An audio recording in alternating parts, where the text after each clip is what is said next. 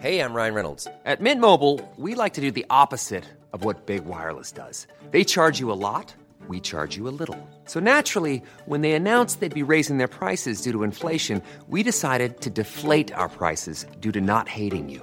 That's right. We're cutting the price of Mint Unlimited from $30 a month to just $15 a month. Give it a try at mintmobile.com slash switch. $45 upfront for three months plus taxes and fees. Promo rate for new customers for limited time. Unlimited more than 40 gigabytes per month. Slows. Full terms at mintmobile.com.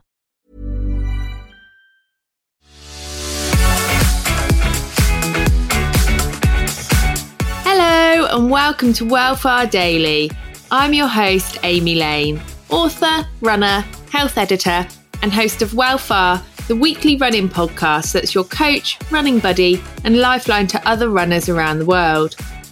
Wellfar Daily is a series of short tips, tricks, and ideas taken from the longer show that you can use to improve your running while going about your day. Remember, you can listen to the full length episodes of Wellfar wherever you listen to podcasts. And my book, I Can Run, is available in audio form and is great company on wet winter slogs. If you're finding that you're feeling fatigued either during or after a run, I have some brilliant advice for you to snack on today.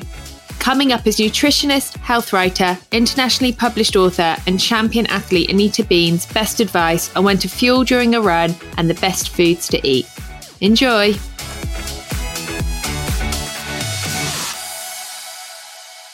What's your best advice for fueling on runs? Is it is there kind of if you go over 45 minutes you need to be taking on food and if so how much and do we really all need to be having running gels? If you are running for longer than about an hour or so, so again, we're talking about 60 to 90 minutes, that's crucial because that's when your glycogen stores in your muscles and your liver start to become significantly depleted. And Right. when they become depleted, fatigue sets in, you'll have to slow down your pace, you may need to stop altogether.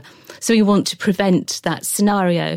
So you should start refueling before you hit rock bottom. Now, obviously, it would depend on your pace. Now, the types of foods that would, or, or fuels, I should say, to, to take with you. This is where everything you know about nutrition falls apart. You don't need to be having complex, high nutrient dense foods when you're out running. It's really, it's the simple carbs that you need at this point. So your sugar, we're talking about sugars. Yeah. So of course, they're no good for your teeth. And of course, they don't provide any other nutrients.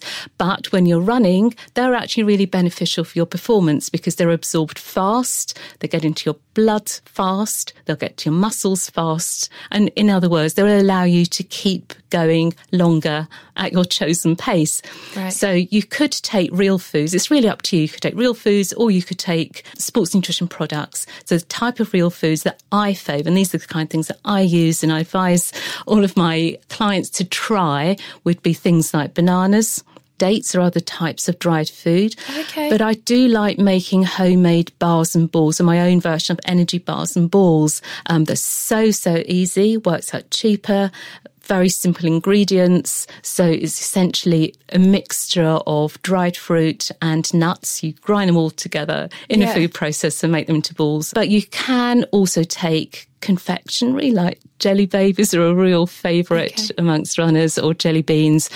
But you literally any kind of sugar that that's easy that's convenient would be absolutely fine. It's quite personal so you've got to try different things during training. And then on the sports nutrition side of things you mentioned gels. Yes. well of course they're heavily promoted and it's so easy for runners to think that they need these products. The truth is you don't need them. They are not essential for your running. They simply offer you convenience. With gels, not everybody gets on well with them because they are very concentrated in sugars. They're quite gloopy. They just don't sit well in everyone's stomach. Some people love them, some people hate them. So make sure that you've got a really good fueling strategy before you start and you know exactly when you should be eating or drinking what. What a great tip. I'd love to know if you put today's advice into practice. Why not join the Wellfar crew on Instagram using the hashtag Wellfar? And if you're after a running buddy, follow Wellfar here on Spotify for full length episodes. Thanks all.